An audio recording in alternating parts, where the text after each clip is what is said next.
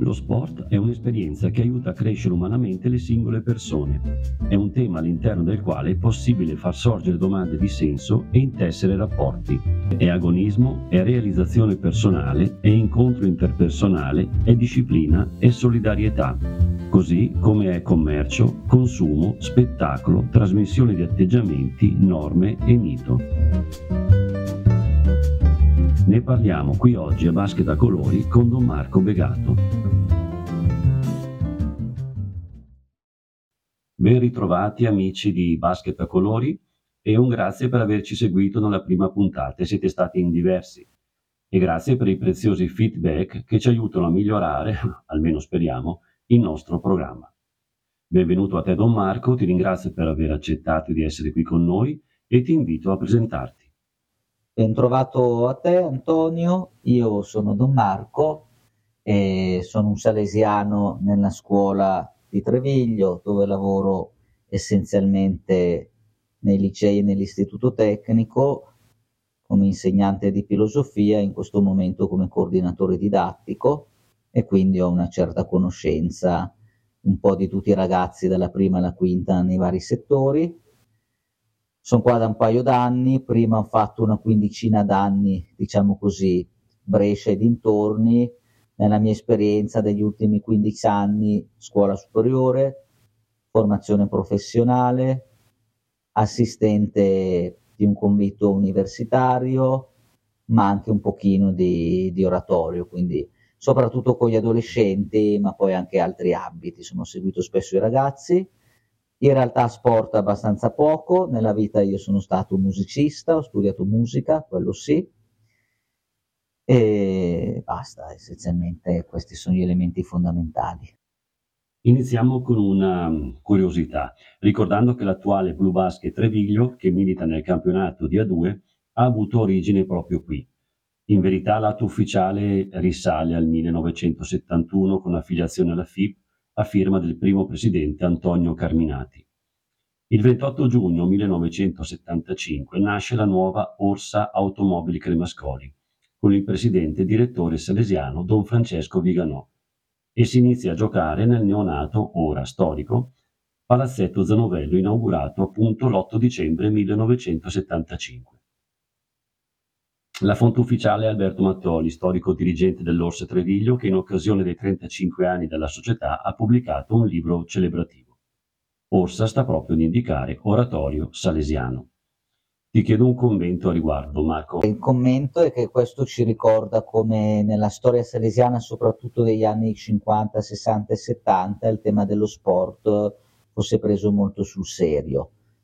Alle origini non era così, nel senso Don Bosco era per la ricreazione, ma in un periodo in cui il concetto di sport non aveva ancora preso piede nel senso più moderno del termine, e oggi, e basta guardarsi intorno, soprattutto mi sembra in Italia di sicuro, il tema dello sport lo abbiamo un po' perso di vista, magari ospitiamo le realtà sportive, ma sarebbe da riprendere in mano tutta l'idea di seguire attività sportive che siano educative, che siano integrate con la proposta delle case salesiane. Al gioco Don Bosco attribuisce, come dicevi prima, la capacità di far riposare la mente e al tempo stesso di mettere in esercizio e sviluppare forze corporali. E c'è una preferenza per i giochi di movimento su quelli sedentari. Accanto a questi valori che sono interni al gioco ci sono i valori dell'incontro con gli altri, la buona educazione, la capacità di collaborare, l'amicizia, la generosità. Da salesiano, come vedi l'importanza di confermare il valore attribuito al gioco e allo sport per i ragazzi e le ragazze del 2023?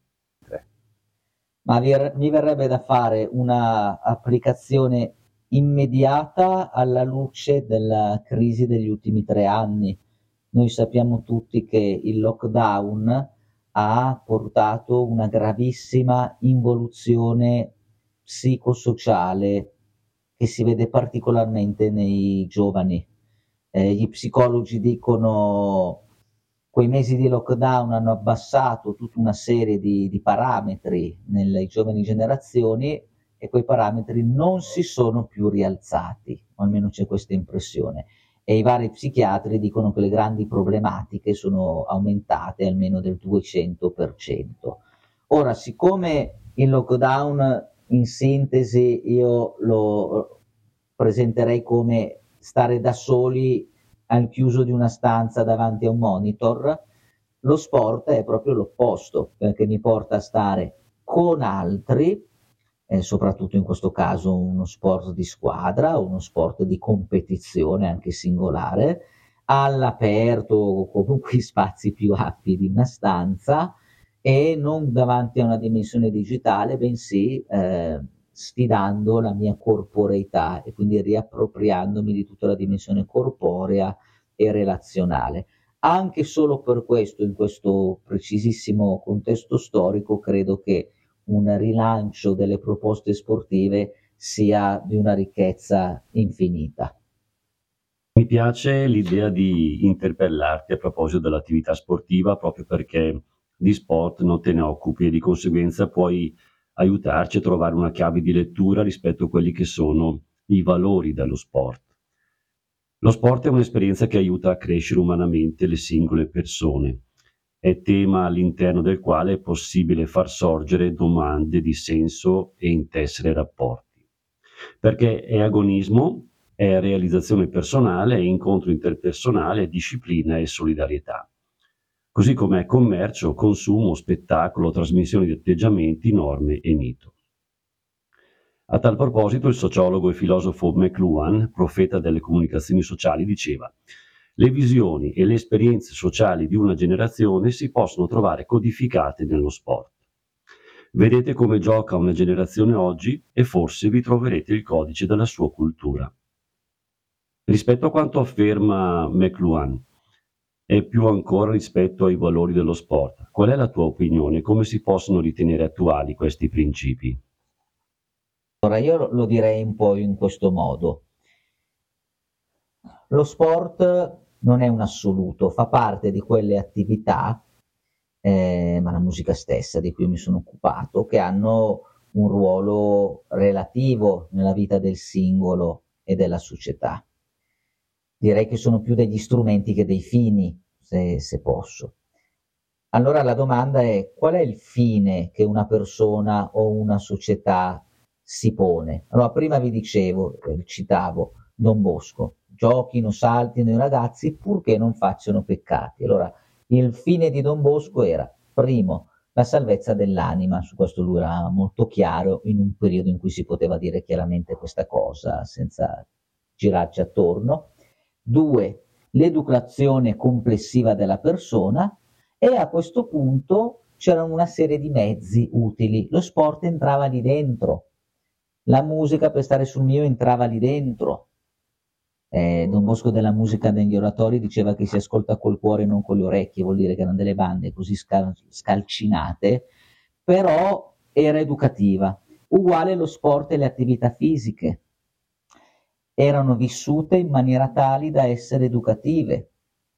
Citazione: Domenico Savio, il giovane ragazzo morto adolescente, poi proclamato santo, quindi il modello del successo educativo, ragazzo che è stato meglio educato di tutti da Don Bosco. Domanda posta a Domenico Savio: Domenico Savio, se... Vabbè, un po' una domanda da fine Ottocento, però è significativa. Se durante la ricreazione ti dicessero che fra 10 minuti devi morire, cosa fai? E tutti si aspettano che un santo risponda dicendo: corro in chiesa e prego e mi affido a Dio negli ultimi 10 minuti. E c'è risposta di Domenico Savio: continua a giocare. Questo fa parte dell'idea per cui fare il mio dovere quotidiano, e il dovere quotidiano di un ragazzo comprende anche un momento di gioco. Il momento è un dovere quotidiano, un dovere della vita di un uomo, può comprendere l'attività fisica, l'espressione corporea, eccetera. Se pensiamo alla società oggi, quali sono gli obiettivi che si dà alla società oggi? Non è la salvezza dell'anima e non è nemmeno l'educazione, purtroppo. Dobbiamo essere molto chiari. A parte Basket a Colori, probabilmente pochi altri, oggi l'obiettivo è fare i soldi, fare la carriera, essere famosi, avere il follower, eccetera. Allora lo sport viene piegato a queste cose e vediamo l'orrore di tanti scandali o di tanto degrado del modo di praticare lo sport. Quindi prima fissare i grandi valori e il resto viene da sé. La seconda cosa che diceva McLuhan, che da come uno gioca si vede chi è verissima, e da come una società fa giocare, e io direi in particolare insegna ai suoi ragazzi come giocare e come non giocare, si vede, al di là di tutte le retoriche un po' politiche, un po' di propaganda, che cosa davvero sta a cuore oggi agli adulti e cosa davvero stiamo dando e cosa quindi potremo attenderci un domani dalle giovani generazioni. Papa Francesco non manca di porre l'attenzione su quanto sia importante fare squadra. Lo sport aiuta sempre a far entrare le persone in contatto tra di loro, a far nascere relazioni anche tra persone diverse e spesso sconosciute, che pur provenendo da contesti differenti si uniscono e lottano per un traguardo comune.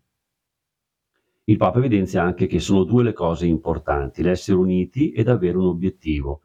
In questo senso lo sport è una medicina per l'individualismo delle nostre società. Attraverso l'impegno sportivo, prosegue ancora il Papa, voi ricordate il valore della fraternità che è anche al cuore del Vangelo. Da uomo che si occupa di didattica e di educazione, quanto pensi sia determinante e fondamentale il concetto di fare squadre in un gruppo classe, o meglio ancora in un team di docenti che tu da preside ti trovi a guidare? Ma noi oggi, lo dicono in molti, veniamo fuori da una tradizione recente di forte individualismo, e in realtà continuiamo ad essere molto individualisti. Torno con la mente a quando ero assistente in università. Io sono ancora impressionato a pensare a alcuni giovanotti, studiavano o al Politecnico di Torino, ero a Torino in quel tempo, o nella Facoltà di Economia, che letteralmente sacrificavano la loro giovinezza per poter ottenere livelli prestazionali altissimi, soprattutto in mente un alunno di economia che era a dei livelli molto importanti, ma c'era un senso di concorrenza e di selezione spietata. E io mi chiedevo se quello è un modello di vita umana, cioè se l'uomo è fatto per questa concorrenza selvaggia dove se ne salva uno ogni tanto e gli altri automaticamente sono degli scarti. Avevo questa forte percezione. Va recuperato in tutto e per tutto un senso di comunità. Nuovamente credo che il lockdown, queste situazioni qui, non ci hanno tanto aiutato, anzi. E quindi ben venga tutto quello che ci fa riscoprire la dimensione comunitaria. Un mio professore, quando ero a Brescia, il docente di fisica, sottolineava molto, con compiacimento, il fatto che gli ultimi premi Nobel spesso erano dati a coppie di scienziati o team, e diceva: vedi che la scienza sta diventando comunitaria, anche la scienza che noi di solito leghiamo a il Newton, l'Einstein, cioè il singolo genio, invece chiede sempre più comunità.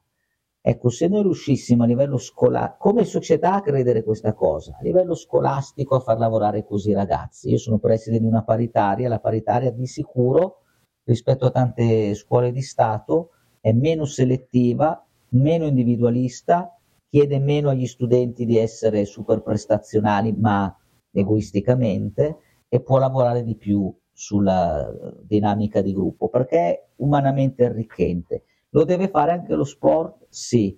È sufficiente fare sport di squadra? Qua ti lancio io una provocazione. Evidentemente no, come mostrano i grandissimi professionisti, soprattutto di sport blasonati come il calcio. Io posso imparare a stare in una squadra per poi farmi gli affari miei, e salto da una squadra all'altra o cerco il mio profitto. La provocazione che io farei è, oltre a curare lo sport di squadra, lavorare nella squadra, bisognerebbe creare una mentalità nel modo di sfidarsi tra squadre, cioè le squadre negli sport di squadra dovrebbero trovare un'intesa comune su come giochiamo e come ci affrontiamo, in modo che sia uno spettacolo che tira fuori il meglio di ognuno e non invece una competizione un po' barbara fatta tra team, per così dire. Riportando una frase di Bill Russell, Papa Francesco ricorda che la pallacanestro è uno sport che eleva verso il cielo perché è uno sport che guarda in alto, verso il canestro, e perciò è una vera e propria sfida per tutti coloro che sono abituati a vivere con lo sguardo sempre rivolto a terra. E ancora, quando nella vita non hai fatto canestro, non hai perso per sempre. Puoi sempre scendere in campo nuovamente, puoi ancora fare qualcosa con gli altri e puoi tentare un altro tiro. Prendere con maturità le sconfitte, perché questo ti fa crescere, ti fa capire che nella vita non sempre tutto è dolce, non sempre tutto è vincere. A volte si fa questa esperienza della sconfitta e quando uno sportivo, una sportiva sa vivere la sconfitta così, con dignità, con umanità, con il cuore grande, questa è una vera onoreficenza, una vera vittoria umana. Ovviamente tutto ciò non riguarda solo e esclusivamente lo sport, come ben sai Don Marco, ma coinvolge diversi aspetti della vita dei nostri ragazzi. Quali stimoli e strategie ritieni siano utili per poter orientare le ragazze e i ragazzi verso un giusto equilibrio nella lettura delle situazioni di difficoltà sempre più numerose? Sì, ma sono numerose perché i ragazzi assorbono, come l'acqua del fiume, no? Che è sempre più zozza, ma non è l'acqua che è zozza, se noi che gli versiamo dentro le zozzerie. I ragazzi sono in difficoltà perché noi adulti gli riversiamo addosso un nostro modello. E come diceva un alunno qualche giorno fa a colloquio, diceva: sì Don, a parole voi professori dite che il voto non conta o questo elemento particolare non conta, ma poi le richieste che fate, i ritmi della scuola, alla fine le prospettive dell'esame o dell'università o del test universitario, l'eduscopio, tutto ci dice l'opposto. Quindi noi dobbiamo stare molto attenti a cosa facciamo respirare a questi ragazzi, perché se gli facciamo respirare smog poi sono davvero in difficoltà. Io ti risponderei con questa metafora che mi viene in mente. Lo sport può essere pensato in due modi. Un modo è la guerra. In fondo ogni gioco di squadra, se tu ci pensi, può essere una metafora di una battaglia, dove anziché atterrare la torre nemica con una palla da cannone, il pallone lo fanno entrare in un canestro piuttosto che non. Anche solo nel linguaggio. Come? Anche solo nel linguaggio. Sì, attacco, difesa. Anche nel linguaggio. Questo non è da deplorare, non è una cosa in assoluto negativa. Certo è negativo se viene assolutizzata questa dimensione, se diventa un puro scontro, se quindi per estremo l'obiettivo diventa semplicemente quello di vincere, di eccellere, costi quel che costi. Qua dentro immaginiamoci tutto il discorso del doping, perché se l'unico obiettivo diventa vincere ed eccellere, ogni mezzo va bene, anche drogare la gente, perché il doping alla fine è questo, con grave danno per la salute. Però lo sport può essere anche poesia, cioè le giocate più belle, gli highlight, queste cose che anch'io da profano osservo con piacere, ti fanno proprio dire ma qui abbiamo tirato fuori da una corsa, da un lancio, che sembrerebbero attività anche banali, abbiamo tirato fuori qualcosa che diventa affascinante, che diventa meraviglioso. Se vuoi, tanto per non essere sempre polemici con la modernità, anche tutte queste nuove riprese, queste possibilità tecnologiche ci aiutano a catturare la poesia dello sport. E in generale lo sport che cos'è? È quando io prendo la mia fisicità, che è la parte decadente dell'uomo, il corpo invecchia, lo spirito si sente giovane ma il corpo invecchia. E io su questa fisicità ci lavoro e la nobilito, la porto verso un ideale più alto e allora diventa sport. E in un certo senso quello che era un conflitto, la metafora della guerra, viene nobilitato in un gioco, in una gara. Ecco, se noi riuscissimo a convincerci ancora una volta che i valori da curare sono questi, che i valori da curare sono quelli che ci nobilitano, che prendono anche la parte più fragile di noi, come la corporeità, ma la rivolgono agli ideali più alti, allora nello sport e nella vita tireremmo fuori il meglio da tutti e capiremmo che l'obiettivo non è chissà quale primato di eccellenza, bensì l'obiettivo è quello di godersi, direi proprio così, un po' la poesia del vivere stesso, in gruppo, insieme. Provo a rispondere alla provocazione di prima. Nello sport si vince o si perde e tutti giocano per vincere. Credo che lo scopo sia quello di acquisire e migliorare una certa mentalità vincente. Tuttavia la mentalità vincente non è tipica di chi vince, ma di chi fa di tutto per vincere, nel rispetto di se stesso, dei compagni, delle regole del gioco e di comportamento. Questo credo sia il compito di un bravo allenatore. Guidare in miglioramento il proprio atleta, aiutandolo a costruirsi una mentalità vincente che sia compatibile e rispettosa della sua personalità, del suo carattere e soprattutto della sua libertà. Terminare una seduta di allenamento o una partita consapevoli di aver fatto del proprio meglio che in quel momento potevamo fare è quello che possiamo chiedere al nostro atleta per allenarlo verso una consapevolezza che gli permetterà di diventare un atleta migliore e una persona migliore. È necessario quindi essere testimoni credibili per poter operare nel mondo dell'educazione, nello sport, nella scuola e più in generale nella società civile. Basta a questo punto, secondo te, ricoprire una carica più o meno prestigiosa? È sufficiente un titolo di studio, l'esperienza o serve altro? Questo fa sintesi un po' di tutte le cose che abbiamo detto finora. E la citazione precedente di Domenico Savio per me è la migliore. Cioè, se un giovane santo, che in teoria quindi dovrebbe avere in mente, che so, Gesù Cristo, il paradiso, ti dice no, se sto giocando la cosa più importante è lo sport, vedete che proprio colui che ha relativizzato lo sport, perché i suoi obiettivi nella vita erano altri, riesce poi al momento giusto a dare il maggior valore possibile proprio allo sport. Per cui io mi realizzo come persona proprio in quell'attività, se la faccio nel modo giusto, cioè ricordandomi da una parte che sono un mezzo, dall'altra che però è proprio il mezzo utile in quel momento per tirare fuori il meglio di me.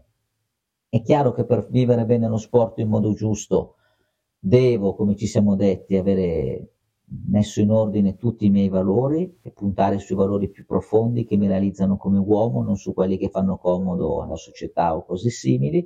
E tu introduci l'altro elemento, che è l'elemento, per me è il più bello perché sono un educatore, cioè che in fondo lo sport è proprio anche una dinamica di educazione, per cui io, giovane sportivo, porterò nel cuore quel successo, quel risultato, quella partita, ma porterò sempre anche nel cuore quell'allenatore che mi ha dato molto come persona, prima che come professionista. Poi in realtà proprio facendomi il professionista mi ha dato molto. Io, Don Marco, mi ricordo una delle figure educative più preziose della mia preadolescenza, alle medie, era il docente di motoria, perché faceva molto bene il suo lavoro, ma metteva sempre anche dentro degli insegnamenti di vita. Quindi è una delle materie che mi ha dato di più, mi ha fatto maturare in maniera importante in quegli anni. Se ripenso al mio percorso musicale, visto che vi dicevo che un po' più di esperienza lì dentro, non so se so suonare bene adesso, ma so che ho dei chiarissimi e carissimi ricordi dei miei maestri. Per cui qua la nostra chiacchierata termina con un forte appello proprio ai mister e agli allenatori, perché non basta saper giocare bene o sapere gli schemi, cioè io devo diventare una figura educativa credibile. È chiaro che sei il primo ad essere frustrato o con dei valori sballati o fissato con un carrierismo che mi serve a non lo so a che cosa, sono io adulto allenatore, che cosa vuoi, che tipo di team vuoi che tiri fuori, che tipo di campioni vuoi che educhi, non funziona e niente. E quindi tutto questo in realtà conferma che anche nello sport troviamo queste dimensioni educative fondamentali e appunto da educatore dico che va curato bene e va valorizzato bene perché tiri fuori il meglio dei ragazzi ma anche di noi stessi adulti. Marco, io ti ringrazio. Prego. Per aver partecipato, per aver condiviso con noi alcune idee che sicuramente possono essere utili a chi ci ascolta, che poi sia un allenatore, sia un insegnante, sia un genitore, perché a volte il problema sta proprio anche sta proprio nelle aspettative delle famiglie, sia a livello scolastico che a livello sportivo. Probabilmente fare rete tra chi ruota intorno ai ragazzi vuol dire condividere certi valori che sono poi quelli che ci salveranno, credo. E così è sempre una comunità. Don Bosco creò l'oratorio che voleva dire basta con la strada in cui i ragazzi sono abbandonati a se stessi e sono di tutti e di nessuno, c'è un cortile, c'è il don, c'è la comunità salesiana che erano i suoi doni che lui ha raccolto, ci sono dei collaboratori, c'è cioè una nuova grande famiglia che insegna ai ragazzi un modo di stare insieme, di crescere, di costruire il futuro.